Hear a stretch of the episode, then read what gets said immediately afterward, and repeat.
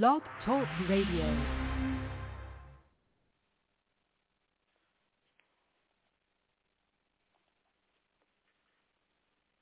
The B-I-B-L-E,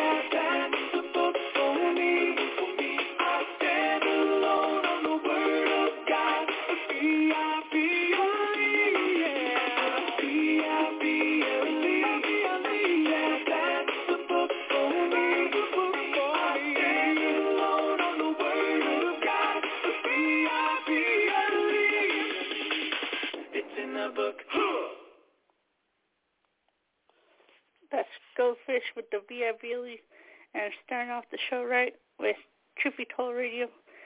And they get started with the lesson. This is uh, John MacArthur, The Church is One Body, Part 1. The following sermon is by John MacArthur, pastor, author, and Bible teacher with Grace to You. If you have never contacted Grace to You, we want to send you a free booklet by John called Found God's Peace. It will show you the power you have as a believer to defeat worry and to experience profound peace in every circumstance. Request your free booklet by writing to peace at gty.org. That's peace at gty.org. This offer is good in North America and Europe through December 2021. And now, unleashing God's truth one verse at a time, here's Grace to You Bible teacher John MacArthur. Let's turn to Ephesians 2. And uh, this is uh, going to be an introduction, obviously, to a very important portion of Scripture. Ephesians chapter 2. And I need to read it to you starting in verse 11. Therefore remember that formerly you, the Gentiles in the flesh, who are called uncircumcision by the so-called circumcision, which is performed in the flesh by human hands. Remember that you were at that time separate from Christ, excluded from the commonwealth of Israel and strangers to the covenants of promise, having no hope and without God in the world. But now in Christ Jesus, you who formerly were far off have been brought near by the blood of Christ. For he himself is our peace who made both groups into one and broke down the barrier of the dividing wall by abolishing in his flesh the enmity or the hatred, which is the law of commandments contained in ordinances, so that in himself he might make the two into one new man, thus establishing peace, and might reconcile them both in one body to God through the cross, by it having put to death the enmity.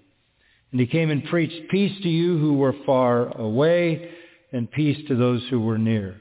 For through him we both have our access in one spirit to the Father. So then you are no longer strangers and aliens, but you are fellow citizens with the saints and are of God's household, having been built on the foundation of the apostles and prophets, Christ Jesus himself being the cornerstone, in whom the whole building being fitted together is growing into a holy temple in the Lord, in whom you also are being built together into a dwelling of God in the Spirit. This is a powerful and critically important text of Scripture. Paul is facing a very, very large problem here in the church, the New Testament church, and that is the problem of disunity between Jews and Gentiles. Now, nobody is surprised to find disunity in the church. That's pretty common, always has been common, and it is on full display today as all kinds of assaults on the unity of the church are taking place, some of them under some righteous fabrication, but all of them essentially are actually unrighteous. Anything that fractures and fragments and shreds the church is a dishonor to the Lord himself, who is the head of the church. But Paul faced that, and we still face it today. It isn't just because human beings have a hard time getting along, even those who are saved and sanctified. It is because in Paul's case, there were some deep-seated hatred. And the, the two components of that hatred were the Jews and the Gentiles. They hated each other. And this um, found its way into the church and had to be addressed. But in order to understand it, I, I want you to go back to perhaps you would think an unlikely place, but I want you to go back to the book of Jonah. The book of Jonah. We will be able better to understand what Paul is facing if we understand the story of Jonah. Now everybody knows the story of Jonah, but do they really understand the point of the story? The, the book of Jonah is the story of a disobedient prophet who, like his nation Israel, hated the pagan Gentiles. Now let's get that at the very outset. Israel hated the Gentiles. They hated them deeply. They had cultivated hate generationally, so it was in the fabric of their being. Here is a prophet who, along with his nation, also hates Gentiles, and he is called by God to go to a Gentile city, one of the great Gentile cities in the ancient world, one of the great pagan cities, city of Nineveh in Assyria. This is the calling that Jonah receives from God. He rejects the calling and he runs the other direction. We all know the story and the rest of the story is a whale of a tale.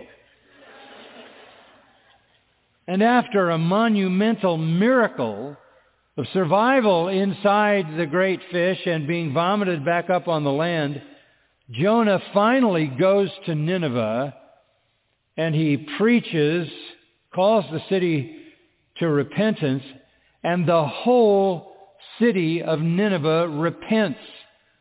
When the whole city repents, Jonah is mad. He is angry. He is disgusted. He is disappointed. He is depressed. Why? Because Jonah did not want Gentiles to be delivered from judgment. He wanted them to feel the full fury of God's wrath. So, just in case you wondered, Jonah is not the hero of the story by any means. He is the anti-hero. Jonah is the villain. Jonah is the villain. He is the very worst example of a missionary in all of Scripture. So there is a point. Don't be a missionary like Jonah. But that's really not the main point. Jonah is a bad-hearted missionary who even after an incredibly miraculous deliverance is angry at God. He's angry at God because God was merciful. Because like his nation, he hates Gentiles. Now if you're saying, well, well who are the Gentiles? All non-Jews. All non-Jews fall into that category. So if Jonah's not the hero of the story, who is the hero? There is a hero in the story. But the hero in the story is God. God is the hero of the story. And God is very unlike Jonah. God loves, and God sends a preacher. God calls for the wicked to repent. And then God shows them mercy and grace, compassion and salvation, even though they were extremely wicked. Now it is clear that God had chosen Israel as his people. Yes, they were chosen as his people to be the recipient of divine revelation, the law, and uh, the rest of the Old Testament. They were also a nation that received the priesthood, who then could be intermediaries with God from the people. They were the nation that received the prophets, who would speak to the people on behalf of God. Israel was chosen as the stage for the great drama of redemption. They were the people with whom God lived. He dwelt with them. But all of that was not an end in itself, but only a means to an end. All of that was so that they could be a witness nation to the rest of the world, all the Gentiles. They were designed to be a missionary nation. Way back in the uh, book of Exodus and in chapter 19, this is laid out in unmistakable terms. God speaks and he says to Moses, Thus you shall say to the house of Jacob and tell the sons of Israel, this is in chapter 19, verse 3 of Exodus, You yourselves have seen what I did to the Egyptians, how I bore you on eagle's wings and brought you to myself. In other words, God through miracles, got them out of Egypt to the promised land. Now verse 5. Now then, if you will indeed obey my voice and keep my covenant, then you shall be my own possession among all the nations. For all the earth is mine. I'm laying claim to the whole earth, all the nations. And you shall be to me a kingdom of priests and a holy nation. In other words, you are a priest nation. And what does a priest do? Bring people before God. He's an intermediary. Israel had the responsibility to be a witness of the truth of the one true and living God. They were to tell the nations there was only one God, like the Shema in Deuteronomy 6, and that all were to love the Lord their God with all their heart, soul, mind, and strength. That was their reason to be chosen, to be the domain of God, to receive the law of God, the priesthood, and the prophets. But Jonah reflects the fact that the nation Israel had failed totally to accept that mission responsibility. Look at how Jonah begins. The word of the Lord came to Jonah, chapter 1, verse 1, the son of Amittai, saying, Arise, go to Nineveh, the great city, and cry against it, for their wickedness has come up before me. The word of, the, of Yahweh, literally, the word of Yahweh came to Jonah. Revelation from God. But more than that, this is the Word of Yahweh. And who is the Word of Yahweh? The same one in John 1 who created everything. The Word who was with God, who was God, and by whom everything was made. So the one who is the Creator is also the one who, who brings the call to Jonah. The one who by the word of his mouth made the heavens is the one who speaks to Jonah. This is a divine call. Jonah, go and cry against that city. This is because God is going to save Gentiles.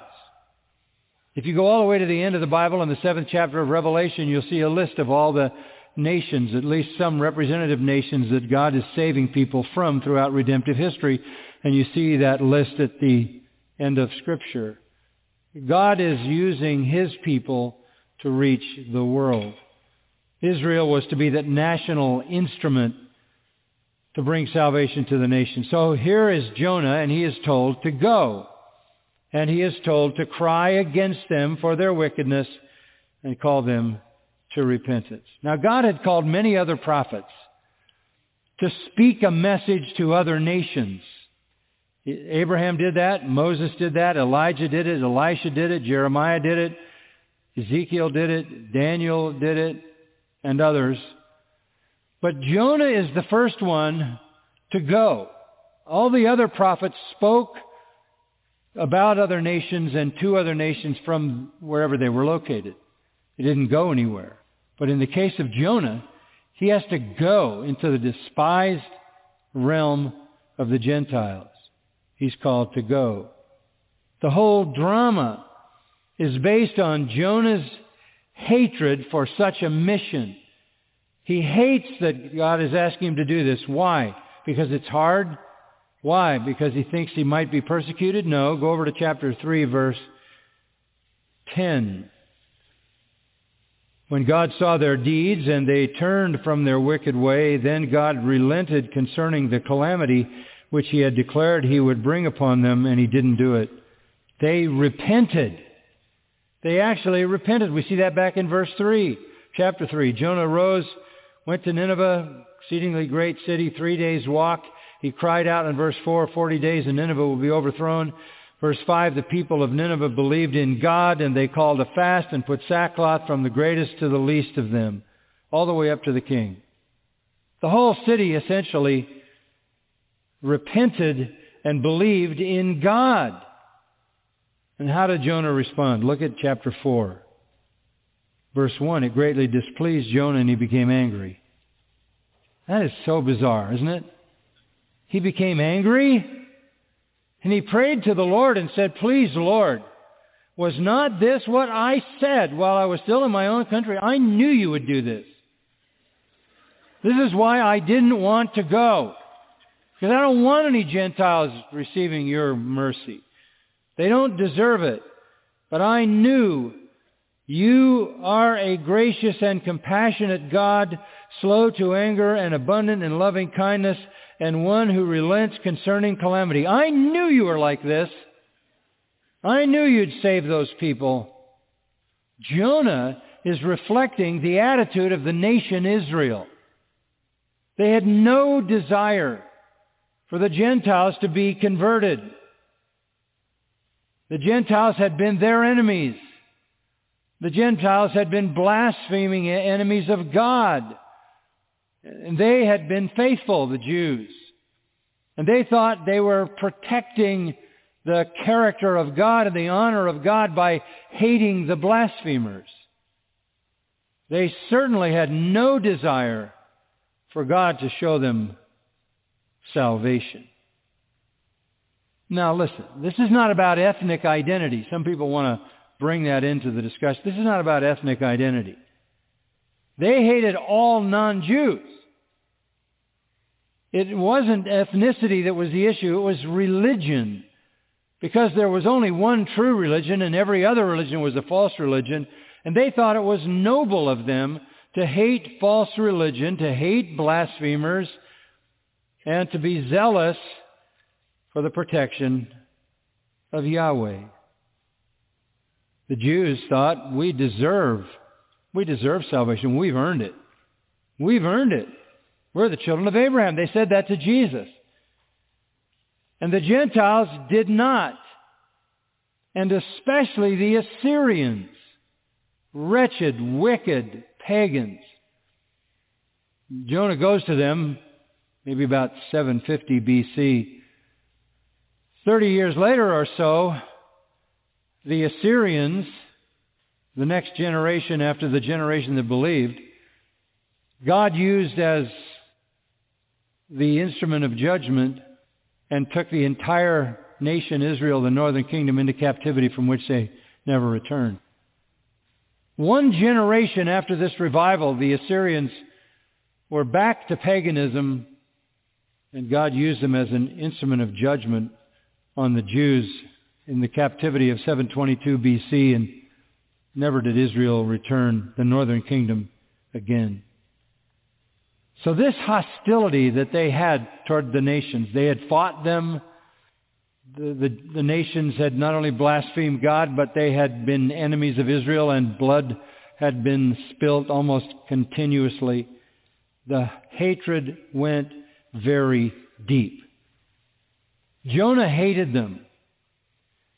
And he is simply such a bad prophet, such a bad prophet, that in spite of his incredible story, the Jews canceled him. They, they just canceled him out of their history. How do I know that? Because in John 7, verse 52, the Jews said to Jesus, who was from Galilee, Search and see, no prophet arises out of Galilee.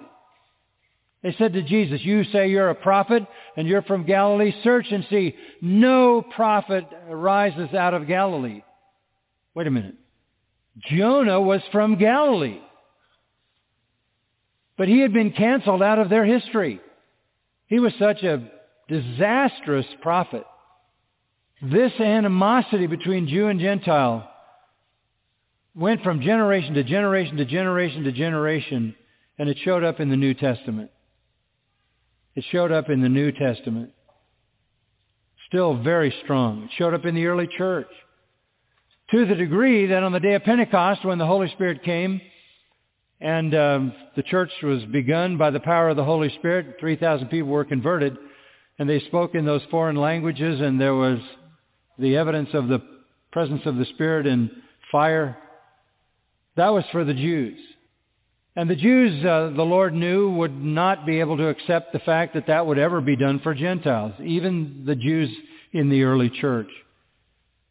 So when the Samaritans came to faith in chapter 8, the Lord had to repeat what happened on Pentecost. Have some apostles there to see that they received the same Spirit with the same attendant signs and wonders because nobody, nobody would believe, none of the Jews would believe that the Samaritans would be accepted into the church. And in ta- chapter 10 of the book of Acts, the Gentiles are converted, Cornelius. And the Holy Spirit doesn't come until the apostles show up there and they see the same exact phenomenon, the Holy Spirit's coming that they saw in Acts 2. Because God was saying, you have to accept the Samaritan half-breeds, you have to accept the Gentiles it's one church. And again, this is not about ethnic reconciliation. This is about religious hostility. The people in the early church were struggling with this. That's why Paul wrote the text I just read you. You people have to understand Jew and Gentile need to get together. In Galatians, there's neither Jew nor Greek. In Romans chapter 10, there's neither Jew nor Greek. You've got to come together as one. In fact, the church has taken over the responsibility that Israel failed to fulfill. Listen to the Great Commission in Matthew 28. Go therefore and make disciples of all the nations. Go. This is the Lord speaking to the disciples and launching them after that in Acts 1.8. When the Spirit comes upon you, you'll be witnesses unto me in Jerusalem, Judea, Samaria, and the ends of the earth. So there's a new commission of the church. But even the church, the early church, struggled with that. They struggled with letting the Gentiles in. They struggled so much that there was a major council in the city of Jerusalem to figure out what they were going to do with Gentiles because Gentiles were being converted under the ministry of Paul. Paul in his epistles addresses the fact that the church is one. You've got to get over centuries and millennia of hatred. In 1 Corinthians 12:12 Paul said this, "For as the body is one and hath many members, the physical body, one body, many parts, they're still one body, so is Christ." The church is like your body. One body, many parts, in the next verse, 1 Corinthians 12:13, we read, "For by one Spirit are we all immersed into one body, whether we be Jews or Gentiles, whether we be bond or free, we've all been made to drink into one Spirit." Four times in those verses, 1 Corinthians 12, 12 and 13, the word body appears. You're all one. We, we all are brought into the body by one Spirit. Every biblical metaphor of the church basically focuses on its unity, emphasizes its unity. The church, for example, is one bride with one husband. The church is one flock with one shepherd. The church is one set of branches with one vine. It is one kingdom with one king, one family with one father, one building with one foundation, one body with one head. There are no classes. There are no ethnic distinctions. There is no hierarchy. There are no blue ribbon sheep. We're all one. That's why Paul was so upset with the Corinthians in 1 Corinthians 3. He says, I can't even write to you as you are so in the flesh. I can't write to you as mature believers, but as fleshly because you are so fractured. I'm of Paul, I'm of Apollos, I'm of Cephas, I'm of Christ. This is nothing but carnality. And I, I just say in the broadest sense possible, anything that assaults the unity of the church is the flesh. I don't care what justification people think they might have. God chose the Jewish people not to be an end, but to be the means to the end of world evangelization. Since the day God called Abraham, he made a distinction between Jew and Gentile. But that's not a racial distinction. That's a religious distinction. Those who were the people of God and had the revelation of God needed to reach the rest of the world. But there was always going to be a potential problem because God built into Israel's life certain restrictions that kept them from easy interface with Gentiles. They had, uh, they, they had their own land, and the Lord cleaned out much of the idolatry. They had their own customs. They had their own festivals. They had their own feasts. They had their own worship. They had their own clothing. They had their own dietary laws. And God did this to protect them, to, to isolate them for their own purity's sake, to separate them. But instead of that keeping them pure, and then being motivated to preach the truth of the true God to the nations around them, they fell into carnal pride. And they kept the laws of God ceremonially and ritually, but not morally and spiritually. And Jonah is an illustration of how they felt toward Gentiles. Carnal pride had allowed them to think of themselves as God's favored nation and to think it was righteous to hate everybody else. They had contempt. The contempt is amazing. Here are some statements you find in Jewish writings. Gentiles are created by God to be fuel for the fires of hell. Here's another one. God loved only Israel of all the nations he made. Here's another one. It is not lawful to give help to a Gentile mother in her hour of childbirth, for that would be bringing another Gentile into the world. So even when the Lord Jesus comes, That kind of contemptuous hostility is very strong. And even in John 4, you remember the statement, the Jews have no dealings with the Samaritans. And they weren't even fully Gentile. They were half-breeds. But the barrier was fixed and it was firm. If a Jewish girl wanted to marry a Gentile boy or vice versa, the family had a funeral, not a wedding. Because if to marry a Gentile was the equivalent of death. So the Jews had that animosity toward the Gentiles. And by the way, the Gentiles returned it. Gentiles looked on Jews as slave material, persecuted them, oppressed them, killed them, as you know. They called the Jews the enemies of the human race. And that epithet lasted all the way into the era of Adolf Hitler. But go back to the New Testament. You can hear the contempt in Pilate's voice. Pilate is a Roman governor. Listen to the contempt in his voice when he says, I surely am not a Jew, am I? Contemptuous. Even across the centuries, we can hear the echo of the owners of the Philippian slave girl denouncing troublemakers with these words, speaking of Paul and Silas. These men, being Jews, do exceedingly trouble our city. Very deep-seated hatred. And traces of that bitterness and traces of that disunity are still with us today in what's known as anti-Semitism, right? Been around a long time. So if you want to tackle a big issue in the Church of Jesus Christ as it gets started, you've got to undo centuries of animosity between Jew and Gentile because God is going to save both and they will together constitute his church.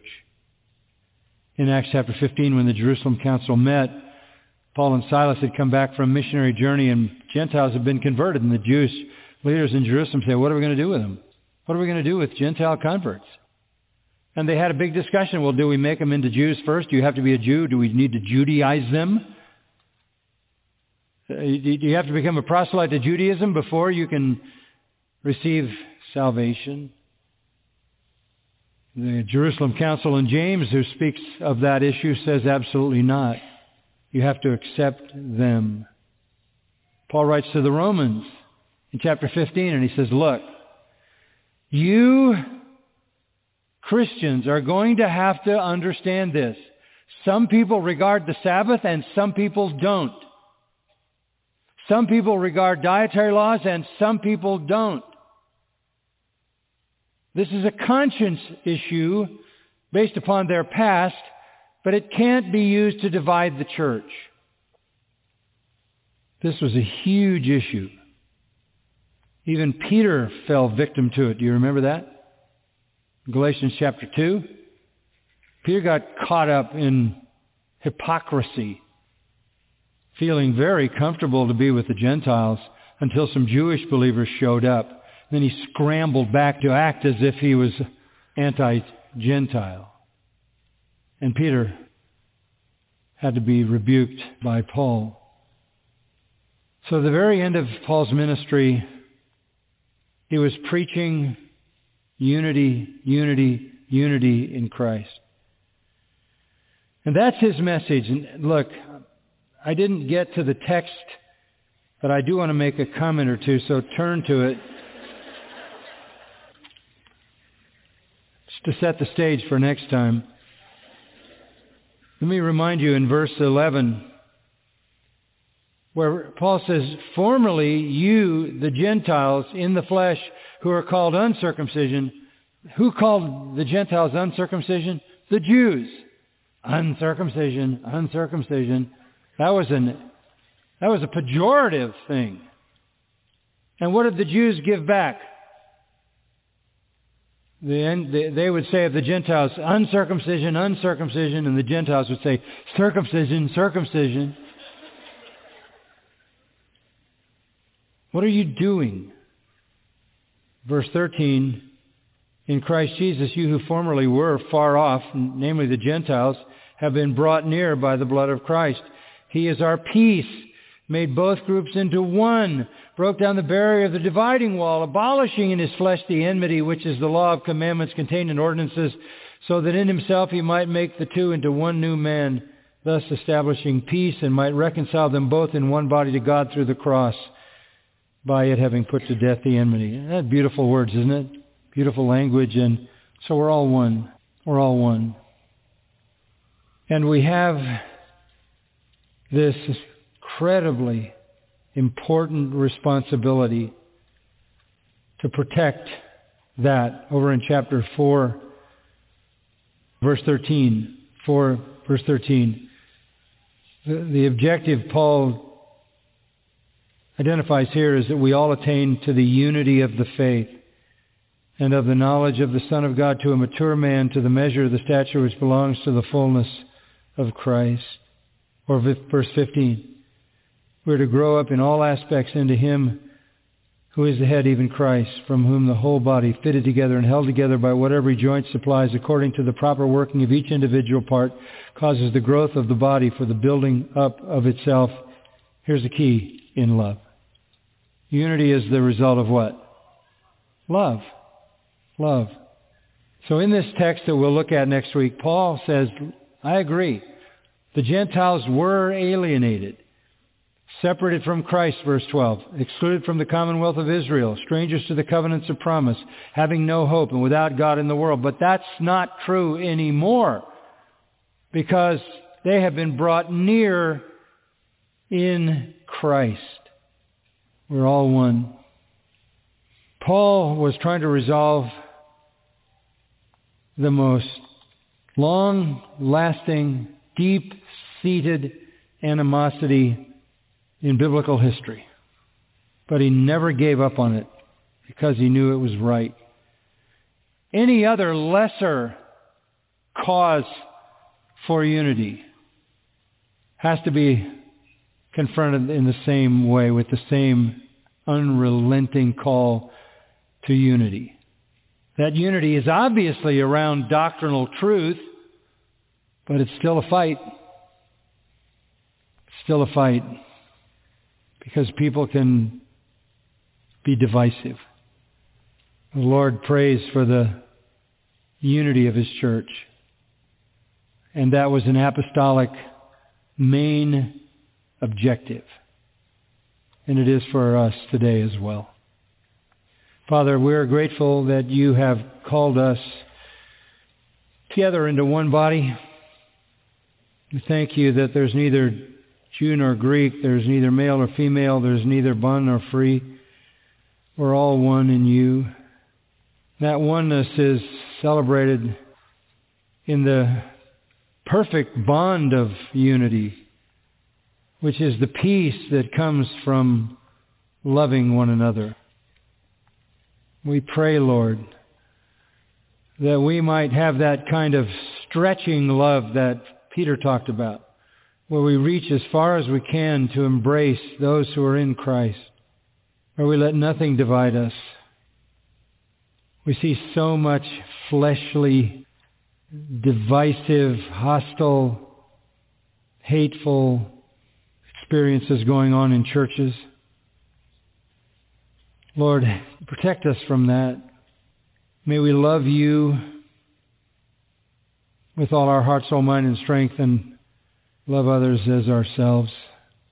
May we seek not our own things, but the things of others, and have the mind that you had that humbled you to the death on the cross for us. Greater love has no one than this, than a man lay down his life for his friends. And may we have that kind of love. May we be known for our love, because that's the truest, exemplary demonstration of salvation. Increase our love more and more. Protect us from any discord, disunity. May we love each other, embrace each other in the truth, with conviction, at the same time leave room for conscience on those things that are not biblical issues. And in all things, may we show love so that we can put on display the power of the gospel, which when it is truly proclaimed and lived, defines a people by their unity and their love, and that's our desire. Continue to lead us as we live in this world in a time of judgment. Give us wisdom. Give us joy. Give us opportunity to proclaim the glorious gospel of Christ. And we ask these things in his name. Amen. You've been listening to John MacArthur, Bible teacher with Grace to You. For free access to all of John's lessons and a listing of study Bibles and books available for sale, visit Grace to You's website at gty.org. John MacArthur and Grace to You reserve all copyright protection under applicable law. Our copyright policy is available at gty.org, and it includes instructions for and limitations on duplicating this digital file.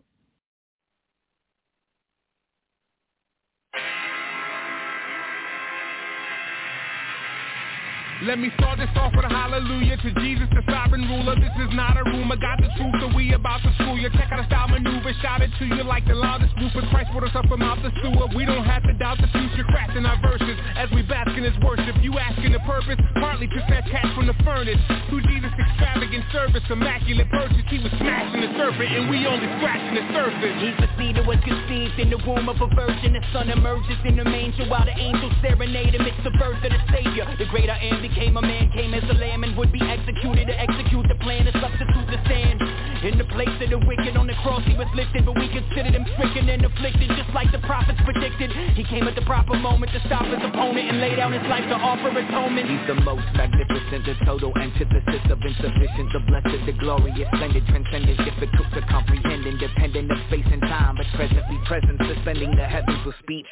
From coast to coast, he speaks peace to wind and seas, got heavenly hosts easily posted on bended knees, controls the cosmos with the most authority, so we boast in the most exalted King Christ supreme. He's the sovereign thriller, the awesome healer, the law fulfiller, the solemn killer, the fraud revealer, no God is realer, yeah. When you're taking your time in the scripture, what you get is a prominent picture. See his light shining bright in the night, and it's bright in the might and the diamond in the mixture. See his name at all the renown though. When he came for the lost and he found low, he was tamed and floss all around, but remained for the manger, the cross, to the crown. Yo, Satan had a chokehold on him. Fight for the rope, but open in. R to the I to the S to the E to the N, that's what we hoping in. Risen on his spell check, the risen king can rinse clean the most rebellious. I was hellbound, now I'm spellbound. Word is born. I'm a born servant to the word of life. Uh, call me a sellout, I was bought with a price. We got a hope that won't fail us when we return to the dust. We will rise up just like the one who justified us. It's not wishful thinking when the truth's sinking. We are clinging to the promises that God bringing an everlasting kingdom. Nothing can compare to the worth of what we inherited. Nothing in heaven on earth can measure what Christ merited. The skies declare the affairs of his glorious care. The God who is there, who's aware, who delights in our prayer. His purposes are permanent and perfectly proportionate. Everything that orbits around his glory subordinate. He is the most excellent one, intrinsic, infinite son, preeminent, the name par excellence, prenom phenomenon. He's beyond phenomenon, you see, the father of cosmology, the abba of astronomy. He's potter, we are pottery. It's shocking Jesus died for me. The father, he adopted me and constantly provides for me. Whether or not I got degrees, you gotta see his odyssey from sovereignty and lottery to poverty and robbery to resurrected bodily apocalyptic prophecy. He's stopping all the mockery and scholarly snobbery that don't acknowledge him properly. You ought to be on bended knee before the preeminent. It's awfully arrogant to reject him to your detriment. Study the development from Old to New Testament. You'll find a theme that's prevalent from age to age. It's relevant. Christ is on his center stage. Forget religious sentiments that center on man. But something less is what you're settling. He is the most excellent, exercising benevolence and blessing a remnant with the benefits of his inheritance. Yeah, the sin of sinners that separated and segregated, that severed the relations between man and his maker and placed Christ on his costly cross and compensated his life, death, and resurrection, emancipated and gave us freedom from it all, freedom from the effects of the fall, freedom from Adam and Eve in the Garden of Eden and from the law. So the saints stand and applaud his grace and glorious cause with hands raised, praising his name, singing glory to God. Christ is supreme. Christ is supreme.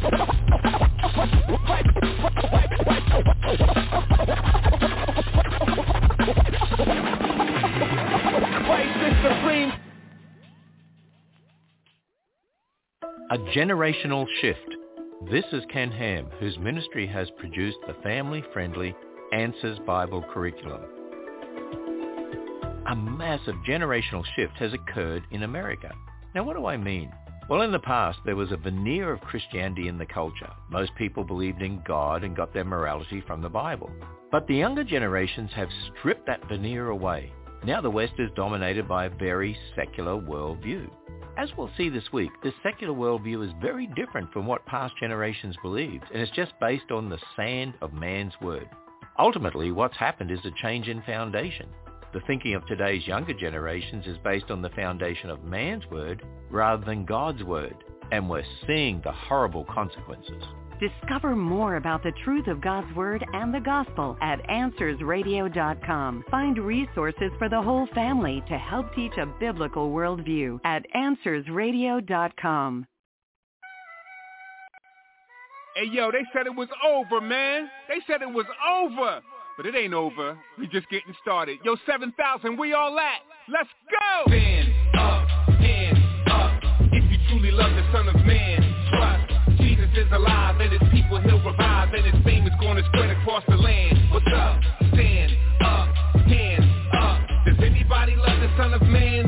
Trust. Jesus is the King, so his people we will sing and forever say worthy is the Lamb. What's up? Surprise, no surprise, I'm back in your section with Jesus, his death, burial, and resurrection. More power than gravity, his knowledge and strategies confound the academy. Bow to his majesty, he paid sin salary, took up blame on Calvary. Those who love his name spread his fame is the policy. All eyes on the matchless price of his sacrifice. Let's prize our master Christ and rise in the afterlife. What, did we forget about the holiness of God or something? Did we forget that God owes us a ride or something? See the snake bruise when Christ came to save dudes who hate truth. The gospel is not fake news. Sin, the gospel sweeter than it's ever been. Ain't nothing changed, let us in, we got the medicine. It's still human emergency, the serpent attack. You think Jesus can't save? That's alternative facts. Stand up, hands up. If you truly love the Son of Man, trust. Jesus is alive and his people he'll revive and his fame is to spread across the land.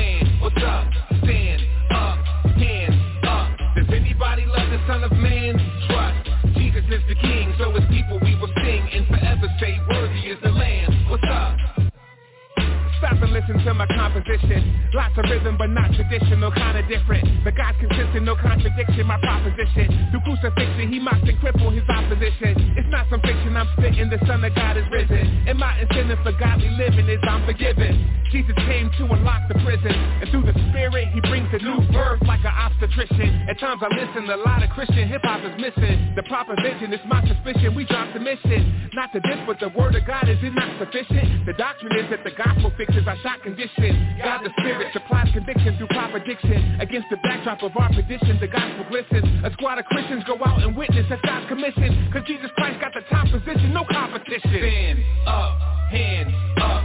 If you truly love the Son of Man, trust. Jesus is alive and his people he'll revive and his fame is to spread across the land. What's up? Stand up, hands up. Does anybody love the Son of Man?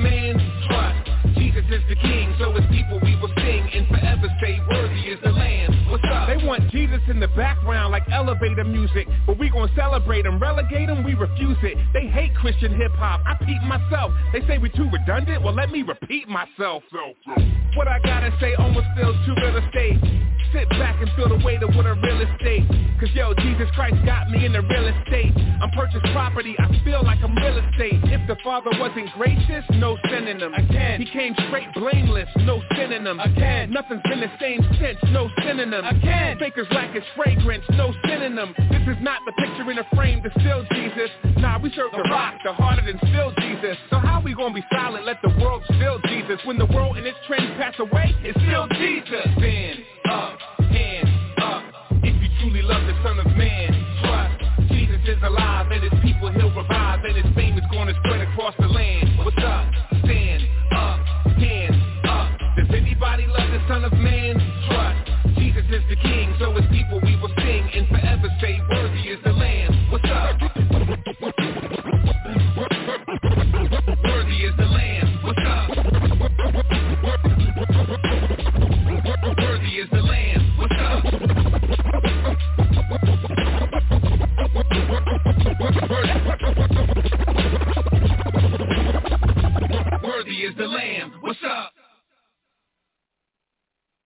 They don't care if God exists?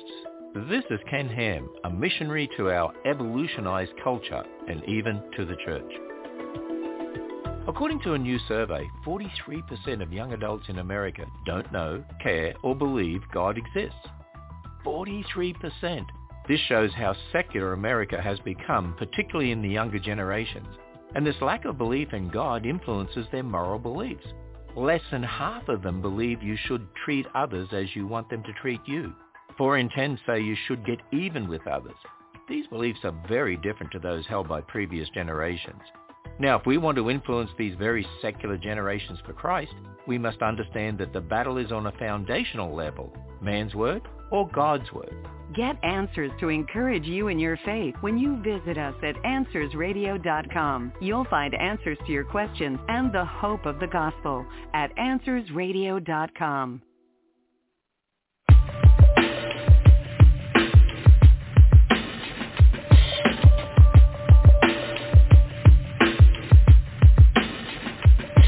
Yeah, man, it's crazy how time flies. My mind tries to sit still, thinking how does one define wise?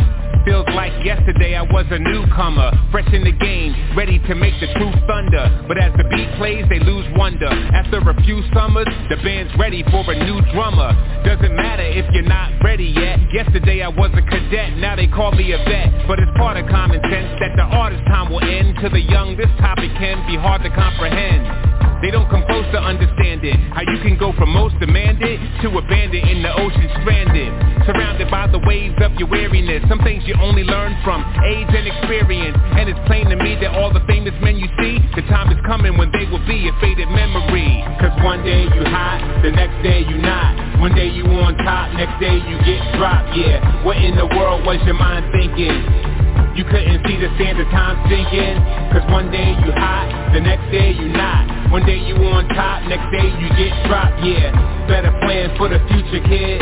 Time catches up to everyone, no matter who yeah. it is. Whatever happened to so-and-so, that's what they wanna know. Eventually we learn that they all come and go. Today's rising star, tomorrow dies with scars. Today they all struck, tomorrow you washed up I remember watching Jordan's Hall of Fame speech Thinking this is what it's like to watch the lame reaching gas But he tries to grasp what lies in the past Never to return what lies in the past Did he tell himself, was he lost or sober? Did he know it was all but over? The moment that AI crossed him over If I could be like, didn't include dying light Let's shine the light on the one they call Iron Mike Nowadays he's known for being all weird But back in 88, nobody was more feared at the peak of his powers. His opponents would retreat In moments he would eat and devour.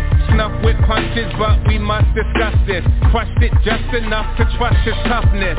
Pride brings such to justice. You puffed up with smugness?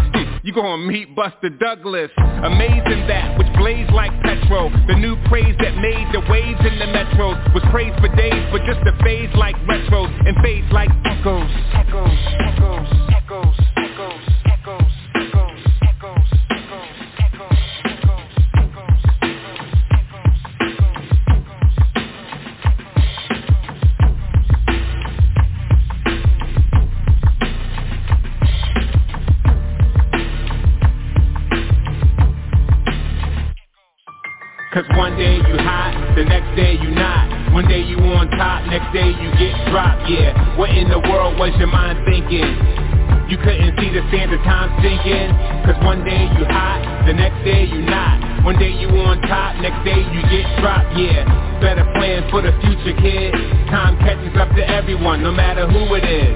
speaking on is seriously. Welcomed by the few.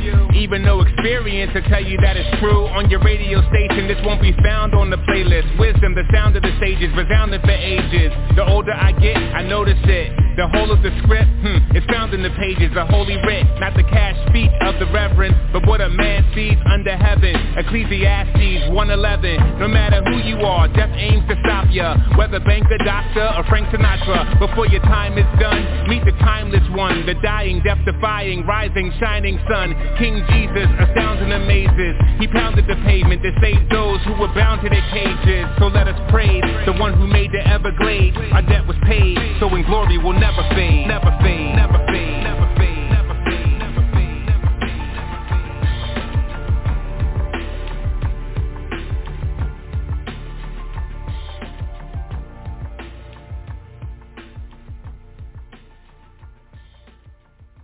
a little of this and a little of that. This is Ken Ham, author, speaker and blogger on why we can trust the Bible. What's the dominant religion of today's young people?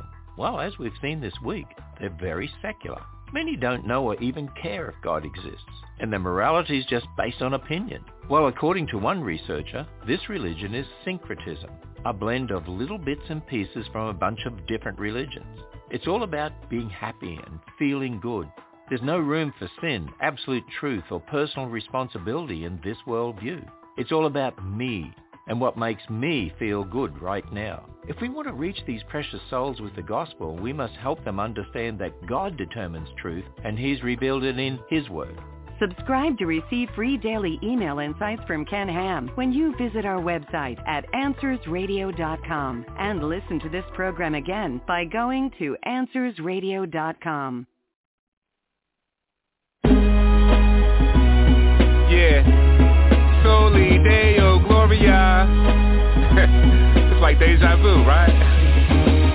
Yo, I'm back, but nobody was asking where I've been. Cause Christ in the music is no longer the hot trend. Logic says, well maybe I should just stop then But I never got into this for a spot in the top 10 I do this for one reason Jesus the true king, son To help God's elect obey Hebrews 3.1 And though the rap world is ever crowded If heaven allows it, I'll keep writing for the 7,000 I know you out there, I still get the emails. Against the church of Christ, the gates of hell will never prevail. It's sounded on the rock, and the gospel never stops. So we dropping the topic whether it's popular or not. Sin is not just intoxic and the clock is to stop. God is not to be boxed with the wrath of God is burning hot. We were locked in sin's closet. Our conflict was cosmic. God plotted to stop and hit the demonic with a shot. I was copping narcotics, agnostic with a plot. No optic for the knowledge of the God who often not. Jesus rocked me with the gospel and it tied me up in knots So I hopped in a rocket and met the prophet at the top Yo, that's just another way of saying I met God in the scriptures. But we just gonna let that breathe for a second, you know what I mean? The Bible says he who has been forgiven much loves much We gonna talk about BC a little bit My depravity was total, not small like pops I was chained to sin, I couldn't take off the locks. I thought I was a player, a math with the flavor. Say I know what the time is, but I ain't read Isaiah. I would chuckle daily as I paid for disgrace. My eyes were always puffy like I got sprayed with mace. I would toot my horn at parties, and I would do bars. Got so intoxicated, I was ready to do Mars. Notorious for acting pretty silly in my city, Philly. Friends hear about it and be like, whoa, did he really? Because I played dirty, Bill Laimbeer style. Through great mercy, spirit-filled and dear child Went from so gritty to headed to a gold city. In Christ I shine, the world's like, no biggie. Whatever, time to sing, I'm putting faith on the song. 112, displayed in John, the way to respond. When his patience runs out, then it's time for the ride, man. Microwave wrath of God, fam. That's why because of Christ I got mad joy. All I'm saying is I used to be a bad boy. But nowadays I'm regenerated, born again from above, fam. How else can I say that? Went from various vices to a kid that's married to Christ Using literary devices to spit is very precise. My conversion to the master was so dramatic. I just wanted to be an ambassador or fanatic. The gospel was my tonic. With Christ I couldn't lose But to walk with God like Enoch I knew I couldn't cruise. This walk is a beast But nothing's greater than the cross. Saw the mark of the east And the raiders of the lost. While Power Records was choosing to carry G-Unit I was on that revolutionary theme music The brothers from the Lou held it down as well But we noticed a big shift in 2012 Around the time Jackie asked me about Calvinism Christian hip-hop found a different algorithm And crossed over. Without taking the crossover Made us all sober. Years later, is it all over? Trip asked me if I was still motivated. I was quiet, but I wanted to say no, I hate it. Cause brothers in your camp causing lots of confusion. I love them as brothers in Christ, but not their conclusions. They wanna reach the world by all means, keep pursuing it. But tell me, why they gotta diss the church while they doing it? That's what I wanted to say, but I ain't say it though. But no more laying low, I want them to play it slow. And I ain't dissing them, my prayers are the proof. Like Boaz without Ruth is unity without truth. CHH is like gorillas in the mist With no brotherly love, it's like Philly don't exist What's happening here? It's a different atmosphere Cats appear most concerned about a rap career Brothers overseas being slain in the sand While we're vain in our plan, seeking fame and some fans And I ain't got time to philosophize Satan got a plot devised I'm seeing lots of guys apostatized. On top of all that, Donald Trump's the president. It's all good though, cause Jesus Trump's the president. So more than ever, I'm trying to rep the Lord who bled. And we ain't never gonna stop, word to Corey Red. I'm just trying to give a healthy demonstration of theocentric music for the selfie generation. See the problem is sin, no riddle in it. Cause all sin got I in the middle of it. We're mad depraved and truly evil. We need to be born again without a Matt Damon movie sequel. In the gospel, God addresses our depravity. The lamb slain at Calvary, the depths of his agony. He rose from the grave with abundant grace. And when we come in faith, he'll bring us up from the sunken place. Our sins decrepit, depths left the mess. No rest was left till Jesus put death to death. The beauty of the victory truly is a mystery. The cross of Jesus Christ is at the nucleus of history. Before the cross, they were saved on credit. After the cross, we've been saved on debit. Since our champion in the great war suffered, we gon' proclaim his death like the Lord's Supper. So welcome to the Still Jesus Project. Yo, we just getting started and we got a lot left.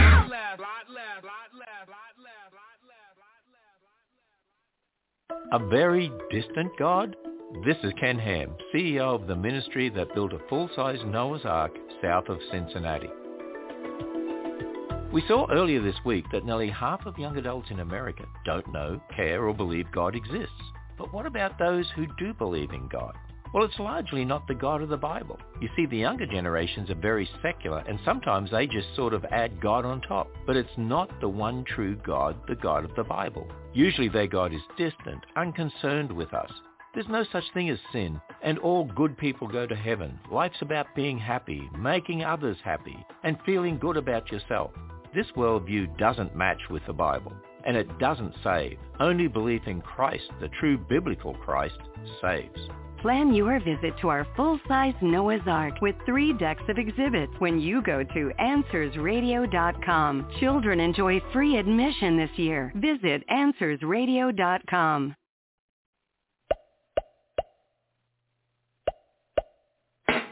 Sally was a girl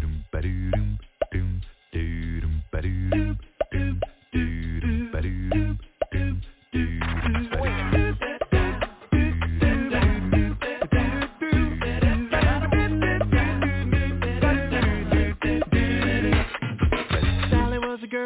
everybody knew, sharper than a tack on the end of a ginsu. She graduated number one and had to give a speech. What would she say? What would she teach? She knew about God and this was a chance. She could bust a move or be afraid to do the dance. She told the truth and everybody heard. She got brave cause she understood. If you wanna bear fruit, you got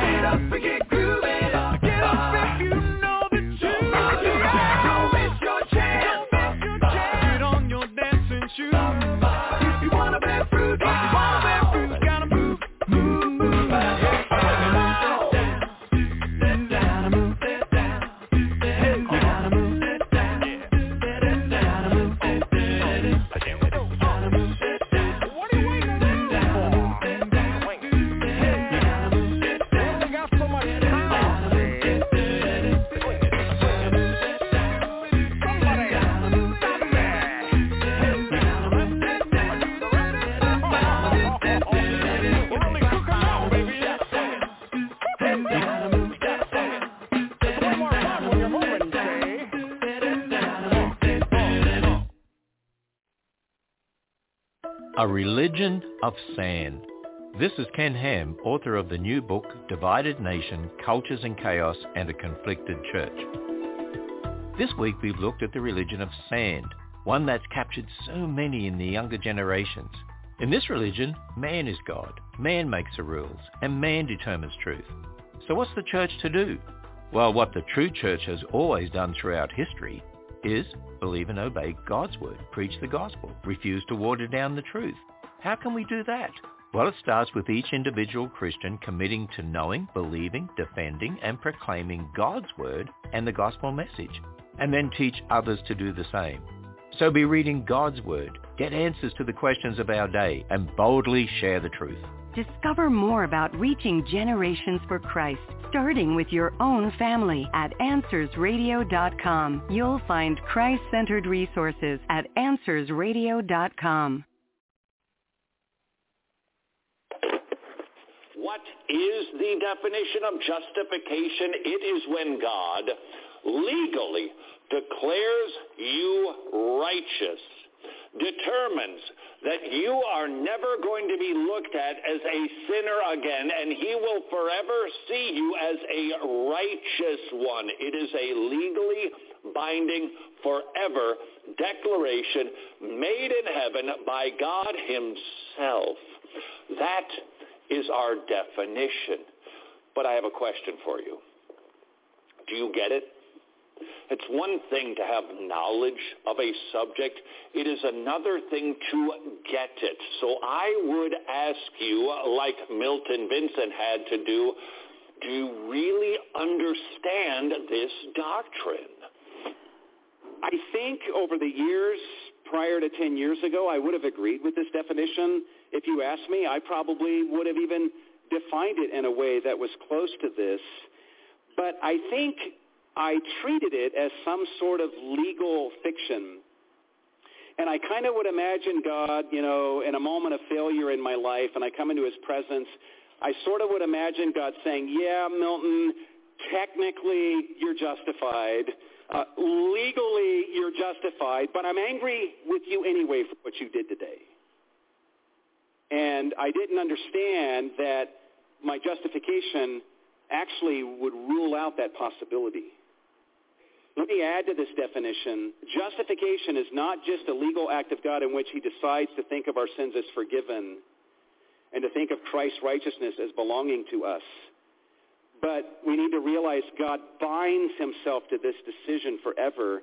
And God says in addition to this, having made this decision about you today, I'm telling you now, I will never think another thought about you that is not fully governed by this decision. I will never allow myself to feel any feeling with regard to you or toward you that is not fully shaped and governed by this decision that I am rendering today. As your sovereign God, I will never allow anything in your life. I will never do anything to you or allow anyone or anything else to do anything to you that is not fully governed by this decision that I am rendering today. I will never show you, you will never see another countenance uh, on my face towards you that is not fully governed by this decision that I am making regarding you today. That's the doctrine of justification. Do you really get that? Do you understand that an unbeliever only receives God's malevolent gaze, but when you are in Christ, through faith, God only looks at you benevolently always. That is the doctrine of justification. Those are our first two truths. But there is a third glorious truth of the doctrine of justification. Oh, don't worry. Your cake is going to be ready for your baby show. That was from Wretched, and that's the, from our YouTube page. It said, are you legally and personally forgiven? And that is from episode 2809. So check that out on their website, Wretched. That's wretched.org, W-R-T-C-H-E-D dot O-R-G. And once again, episode 2809 to check out the full episode. And they have a, a radio show too. That was their TV show, but they also have a radio show, and also known, I guess, podcast these days. And check that out at wretched.org, wretched.org. And thanks for listening. Me, Melissa Controller, here at Truth Be Told Radio. And now I invite you to get social with us. Get social with Truth Be Told Radio. Check us out on our Facebook like page as Truth Be Told Radio. You can find our website at truthbetoldradio.com. That is T-R-U-T-H-B-E-T-O-L-D-R-A-D-I-O dot C-O-M. Truthbetoldradio.com. Do you have any questions, suggestions, comments, or want to tell us anything? Send those emails to truthbetoldradioshow at gmail.com. Remember, by sending us your email, you give us permission to read it on the air. So write us at truthbetoldradioshow at gmail.com. If you like to read blogs, we've got you covered. Check out ours at truthbetoldradio.blogspot.com. That's truthbetoldradio.blogspot.com. Also, follow us on Twitter as truth, the letter B, then told radio. That is T-R-U-T-H-B T-O-L-D-R-A-D-I-O. Once again, that is truth, the letter B only, not B-E, told radio. This is due to the restraints for Twitter's username links. Finally, to learn the testimony of Melissa Canchoa, the hostess of Truth Be Told Radio, see smilesandstuff.com. That's S-M-I-L-E-S-A-N-D-S-T-U-F-F dot C-O-M smilesandstuff.com. So stay social with us, and thanks for listening to Truth Be Told Radio.